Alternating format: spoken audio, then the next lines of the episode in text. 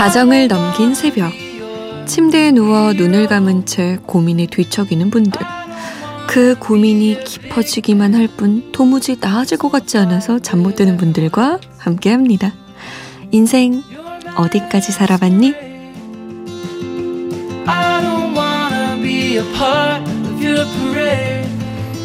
오늘도 모셨습니다. 유쾌한 입담으로 꽉 막힌 고민을 상쾌하게 뻥 뚫어 주실 우리의 열정 요정 김민식 PD 어서 오세요. 네, 안녕하세요. 반갑습니다. 네, 바로 오늘의 사연 만나 볼게요. 네.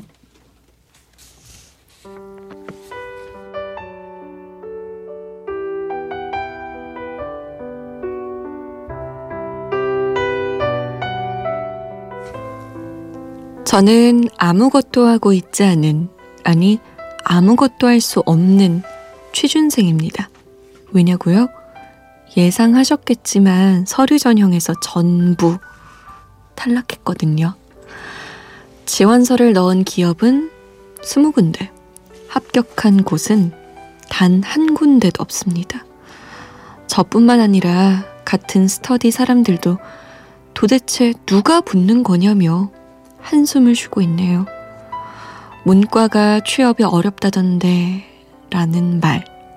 반은 믿고 반은 안 믿었어요. 나만 잘하면, 나만 잘하면 저 많은 기업들 중 사람을 제일 많이 뽑는다는 마케팅 부서에 내 자리 하나는 있지 않겠나 싶었죠. 지금 와서 생각해 보니 너무 안일했던 것 같기도 합니다. 하지만 저 나름 이름만 대면 다 아는 대학 나왔고요. 중문과 전공에 마케팅까지 복수 전공으로 공부했습니다. 거기다 대외 활동에 인터넷 외국어에 제2 외국어에 그리고 이건 아무한테도 말 못한 건데요. 저 친오빠한테 90만 원을 빌려서 취업 컨설팅도 받았어요. 이렇게 안 해본 것이 없을 정도로 다 했는데 제가 얼마나 부족한 건지 여기서 뭘 더 해야 하는지 알 수가 없으니 막막하기만 합니다.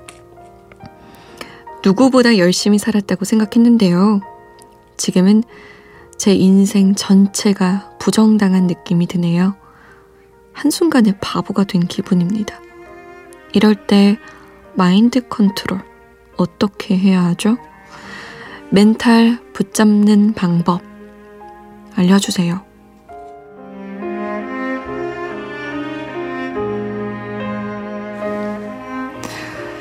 네, 오늘의 사연은 계속되는 취업 낙방에 낙담하고 있는 취준생 백신영 님의 사연이었습니다. 지금 방송을 듣고 계신 분들 중에서도 비슷한 고민 갖고 계신 분들 정말 많을 것 같아요. 우리 열정 요정 김민식 PD님은 어떻게 들으셨어요? 음, 이게 참 이 사연 읽으면서 되게 안타까웠던 게요. 그러니까 저희 때 비해서 저는 이제 90년대 대학을 졸업했으니까 비해서 갈수록 취업이 너무 어려워지고 있는데 아 이게 이제 내가 과연 무엇이 부족한가를 생각하면 답이 안 나오는 문제거든요. 그러니까 저 같은 경우 사실 지난 몇 년간 회사에서 저에게 드라마 연출을 시키지 않았어요. 네. 그래서 약간 이제 유배지도 발령이 나고 막때 그때마다 항상 그 생각하는 거죠.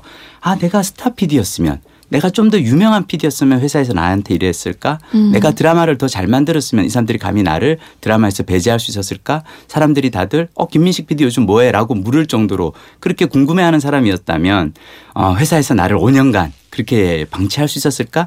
자, 근데 문제는 이 생각을 하면은 내가 점점 미치는 거예요. 그러니까 나만 괴로워요. 아, 내가 그때 좀 더 잘했으면, 내가 그때 뭔가를, 그러니까 내가 그때 뭔가를 다르게 했었으면이라고 생각하는 삶은 지옥입니다. 음. 어, 근데 이거는 음, 답은 사실 정확하게 없거든요. 그러니까 이럴 때는 오히려 나에게 무엇이 문제인가를 들여다보지 말고 원래 지금 세상이 다 그래. 누구라도 지금은 사실은 취업하기 힘들고 어, 어쩌면은 경제 발전 과정에서 지금 자체가 어쩌면 어, 고도 성장기가 이제 끝나고 저성장기로 들어가면서 신입사원 공채라든지 정규직 채용 자체가 많이 줄었어. 좋은 일자리 자체가 줄은 상황에 대해서는 이건 나의 문제라고 생각하기보다는 그냥 약간 어느 정도는 조금 이렇게 어, 놔도 될 것 같아요. 그러니까 음. 이걸 계속 들여다보면서 내가 뭐가 부족하지를 생각하면 생각할수록 괴롭거든요. 맞아요. 안 그랬으면 좋겠는데. 음. 우리 김민식 PD도 이렇게 낙방을 거듭한 적이 있으세요? 제가 사실 92년도 졸업했는데요. 네. 저희 때는 취업이 쉬웠는데도 제가 여덟 군데 그 서류 넣었다가 일곱 군데 떨어지고 딱 한 군데 이제 했던 적이 있거든요. 네. 근데 결국은 저도 원하던 회사에 가지를 못했어요. 그래서 어, 워낙 지- 지원하지 않던 회사에 들어갔는데 제가 요즘 사람들한테 얘기하는 건 그게 내 인생의 가장 큰 행운이었다. 음. 내가 정말 가고 싶은 회사에 들어갔으면 아마 저는 거기서 되게 즐겁게 직장인으로 살았을 것 같아요. 네. 근데 내가 원하던 회사에 가지 못했기 때문에 항상 고민을 했죠. 그래서 나는 어, 내 적성에 맞는 일은 뭘까를 찾다가 보니까 대학원도 가게 되고 뭐 음. 방송사 PD 일도 하게 되고 막 그런데 근데 저는 이렇게 일이 잘 안 풀려가잖아요. 그러니까 취업이라든지 직장 일에서 일할 수 있는 기회가 어- 오지 않을 때는 자 그러면 내게 어쩌면은 시간이라는 선물이 주어진 거예요. 남들 같으면 지금 만약 내가 얼마 전에 몇 달 전에 넣었던 회사에 취업을 했으면 당장 들어가서 연수도 받아야 되고 아침 일찍 일어나서 출근도 해야 되는데 네. 이제는 출근하지 않는 대신 뭔가 나만의 시간을 오늘 하루 나에게 하루라는 선물이 주어졌다고 생각하고 그걸 음. 조금 즐기셨으면 좋겠어요.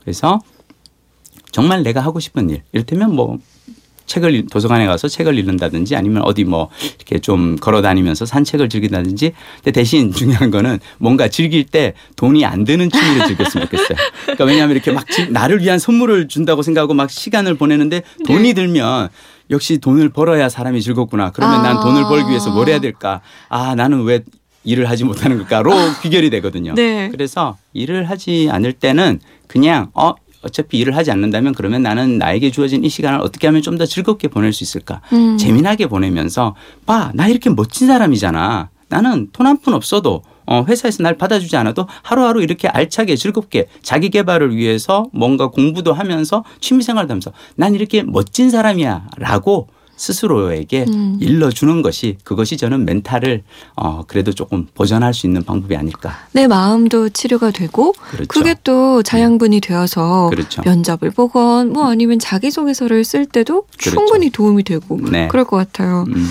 아, 우리 백신영 씨가 꼭 이 방송을 듣고 한번 해보셨으면 좋겠어요. 뭘 더 추천하세요? 산책과 음악 듣기, 책 읽기 뭐 이런 것 중에. 사실 이거는 답은 개인에게 있어요. 각자 자기가 좋아하는 게 뭔지를 찾아가야 맞네요. 되거든요. 예. 제가 뭐라고 권해드릴 수는 없고요. 음. 우리 신영 씨가 뭘 제일 좋아할지도 궁금하네요. 자, 인생 어디까지 살아왔니? 참여하고 싶으신 분들은요. 잠못 드는 이유 홈페이지 게시판에 사연 보내주시면 됩니다. 혹은 문자와 미니의 인생이라고 말머리 달고 고민 사연 남겨주세요. 우리 내일 만나요.